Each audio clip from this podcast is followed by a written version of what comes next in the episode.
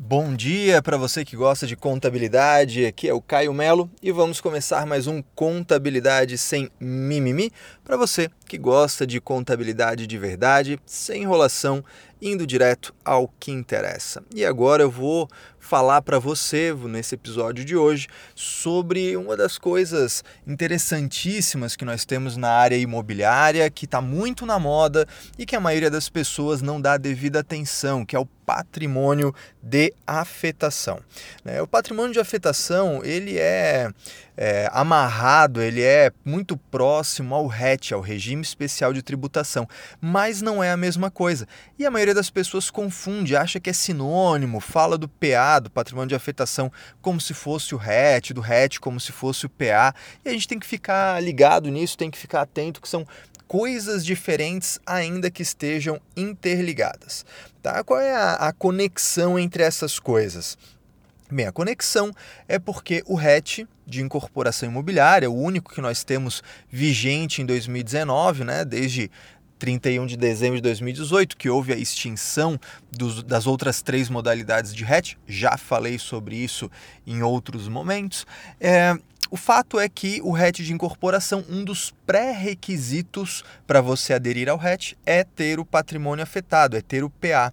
Né? Então existe uma conexão aí. Para você ter o RET, você tem que ter o PA. Mas você pode ter o patrimônio de afetação sem necessariamente fazer o hatch, tá? Então eu vou alertar você aí de alguns pontos, algumas coisas interessantes de observar. Mas antes, deixa eu te contar um pouquinho, bem resumidamente, qual que é a origem dessa parada qualquer livro que se preze ou qualquer curso né, que se preze sobre contabilidade imobiliária, que vai falar do patrimônio de afetação, vai te contar a história do caso Incol, que talvez seja o mais emblemático, mais famoso do, dos vários casos parecidos que aconteceram no Brasil. Uma grande incorporadora, construtora e incorporadora, né, as décadas de 80 e 90 é, tiveram aí é, fortemente a, a marca da Encol na atividade imobiliária, mas teve a sua falência decretada ali no final dos anos 90 e um monte de pessoas, um monte de adquirentes com imóveis na planta esperando para receber, até hoje, pasme, até hoje estão esperando para receber alguma coisa. É aquele clássico, né? Ganha, mas não leva. Ganha ação, é causa ganha, não tem o que discutir, mas para conseguir o dinheiro são outros 500, né? O dinheiro é, foi consumido em pirâmide financeira, é, né? Quando uma obra, o recurso é destinado para outra obra. Ah, o esvaziamento patrimonial, né? enfim, N coisas que acontecem, então a pessoa acaba tendo um problema muito sério com isso. Ah, não é à toa o mercado imobiliário esfriou nesse período, né? normal que isso acontecesse, e aí o governo reagiu através de uma medida provisória que depois se converteu em lei, a nossa famosa Lei 10.931 de 2004, que fala sobre o patrimônio de afetação e também fala sobre o RET. Tá? Então, esse é, é, o, esse é o texto base né, quando se fala de patrimônio de afetação, a Lei 10.931, que incluiu uma série de artigos na Lei 4.591 de 64, que é o nosso texto básico, nosso texto base para a incorporação imobiliária. Bem, uma das características do patrimônio de afetação é de que ele é opcional. Né? Eu até brinco que ele é optatório, porque assim, ele é opcional, mas não muito, né? Porque você até pode fazer uma incorporação sem patrimônio de afetação, tem problema nenhum.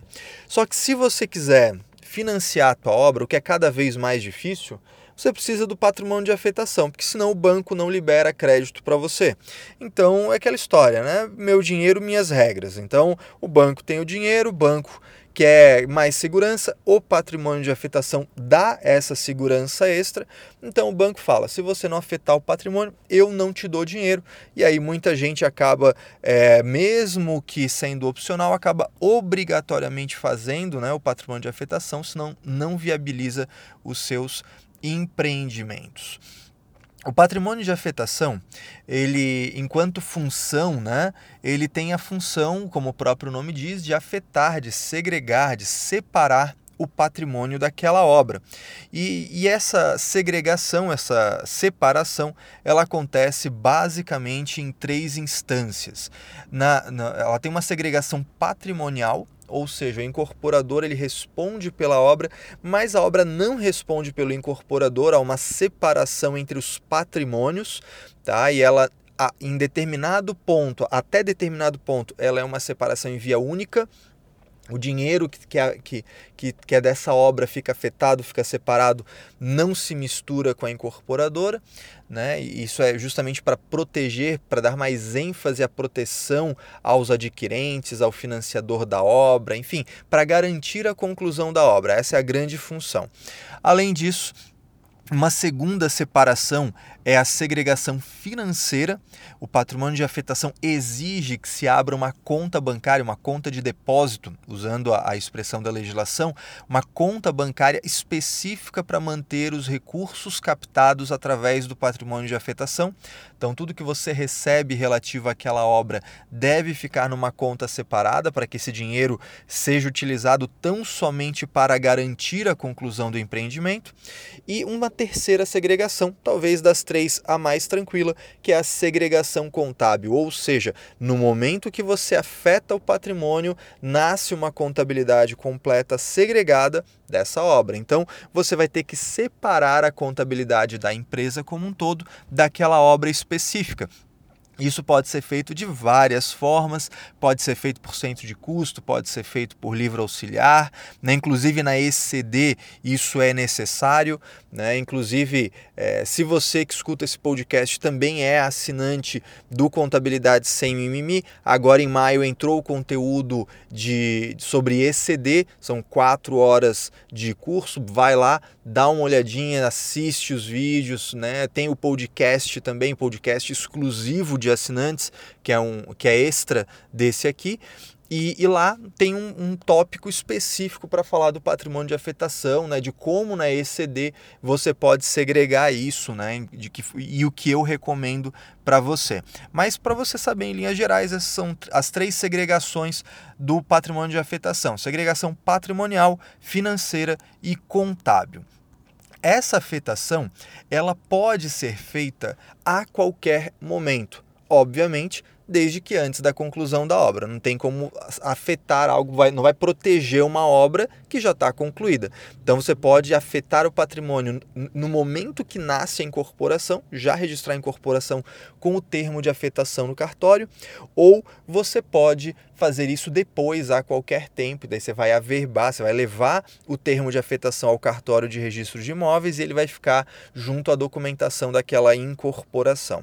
Note que eu estou falando o tempo todo de incorporação. Por quê? Porque o patrimônio de afetação só funciona com incorporação imobiliária, ou seja, se você tem registro de loteamento, não há patrimônio de afetação para você. Então, o patrimônio de afetação só é compatível com registro de incorporação, beleza? E aí, como eu falei que existe uma separação financeira, uma das dúvidas mais recorrentes quando a gente faz reunião com os empresários é: tá, mas quando que eu vou poder mexer no meu dinheiro? Então é o seguinte, basicamente o que você vai analisar é o seguinte, a, a, o patrimônio de afetação ele, ele perdura até garantir a conclusão da obra. Então, você vai analisar o seguinte: a obra já concluiu? Não. Se a obra não concluiu, você já tem os recursos necessários para garantir a conclusão da obra e quitar as suas obrigações? Não. Então o dinheiro ainda está protegido, você não pode botar a mão nesse dinheiro. Agora, a partir do momento que você tenha recursos suficientes para isso, aí o que sobrar, o excedente, pode ser movimentado. Qual é a conta que você vai fazer aí? Basicamente, você vai pegar o dinheiro que você tem em caixa dessa obra afetada, que está no banco, na verdade, né? mais os recebíveis esperados até a conclusão dessa obra, até o prazo previsto, menos as obrigações a serem quitadas, financiamento da, da obra, né, orçamento que ainda falta concretizar, fornecedores a pagar. Então, essa conta que você vai fazer. Sobrou dinheiro, o que sobrou não está afetado. Não sobrou dinheiro, então esse dinheiro está afetado. E se está afetado, você não usa para nada. Você não usa para distribuir lucro, você não usa para fazer empréstimo, você não usa para pagar conta de outra obra, você não usa para nada. Só usa para garantir a conclusão da obra e, claro, ratear as despesas comuns, né, os custos indiretos daquela incorporadora proporcional ao que aquela obra representa, tá certo? Existe também uma série de obrigações que nascem com patrimônio de afetação, né? A, a, incorporadora ela já tem muitas obrigações, junto com elas surgem outras específicas do patrimônio de afetação. Eu coloco a lista completa lá no meu blog, blog.caiomelo.com.br, tem um post listando tudo isso, inclusive essas obrigações. Dá um pulo lá para complementar esse podcast, mas basicamente é o seguinte: você incorporador tem que administrar essa obra, captar os recursos, manter os recursos separados. Se faltar recursos, você tem que, tem que fazer a captação desses recursos, não pode dizer que faltou dinheiro é, e, e por isso atrasa a obra. Tá? Você tem que manter esse dinheiro numa conta bancária específica para tal finalidade. Você deve garantir que o representante dos adquirentes tem acesso à obra. Esse representante pode ser uma pessoa contratada ou um dos adquirentes. E além disso, aí a gente entra na prestação de contas. Tá? Você deve apresentar trimestralmente para a comissão de adquirentes, comissão dos representantes dos adquirentes, um relatório mostrando o estado da obra e como ele se relaciona, né, a correspondência do estado da obra com o prazo e com os recursos financeiros captados. Além disso, você deve apresentar também balancetes trimestrais daquela obra. Então perceba que você tem que manter contabilidade separada, apresentar balancetes, apresentar relatórios trimestrais para os adquirentes. Então existe um nível de transparência, de, de, de governança que, que se exige de, de gestão financeira, de transparência. Será que o meu cliente está disposto, está preparado para isso? Ele tem essa capacidade de prestar contas? Né? Também existe a necessidade de separar esse dinheiro, não mexer. Será que meu cliente tem educação financeira? Ele tem capacidade de fazer isso? Porque se ele não tiver, vou te dizer bem a real. Se ele entrar na afetação, vai ser uma roubada vai ser um pesadelo que ele vai ter pelo tempo da obra e talvez por mais tempo. Imagina eu ou você como um dos adquirentes, um dos representantes dos adquirentes, recebendo relatórios e balancetes trimestrais para analisar se o cara está fazendo direito o trabalho dele. A gente, qualquer profissional que tenha um mínimo de conhecimento contábil e tributário, com balancete trimestral e relatório trimestral, faz um belo estrago em empresa de aventureiro que não sabe fazer o negócio direito.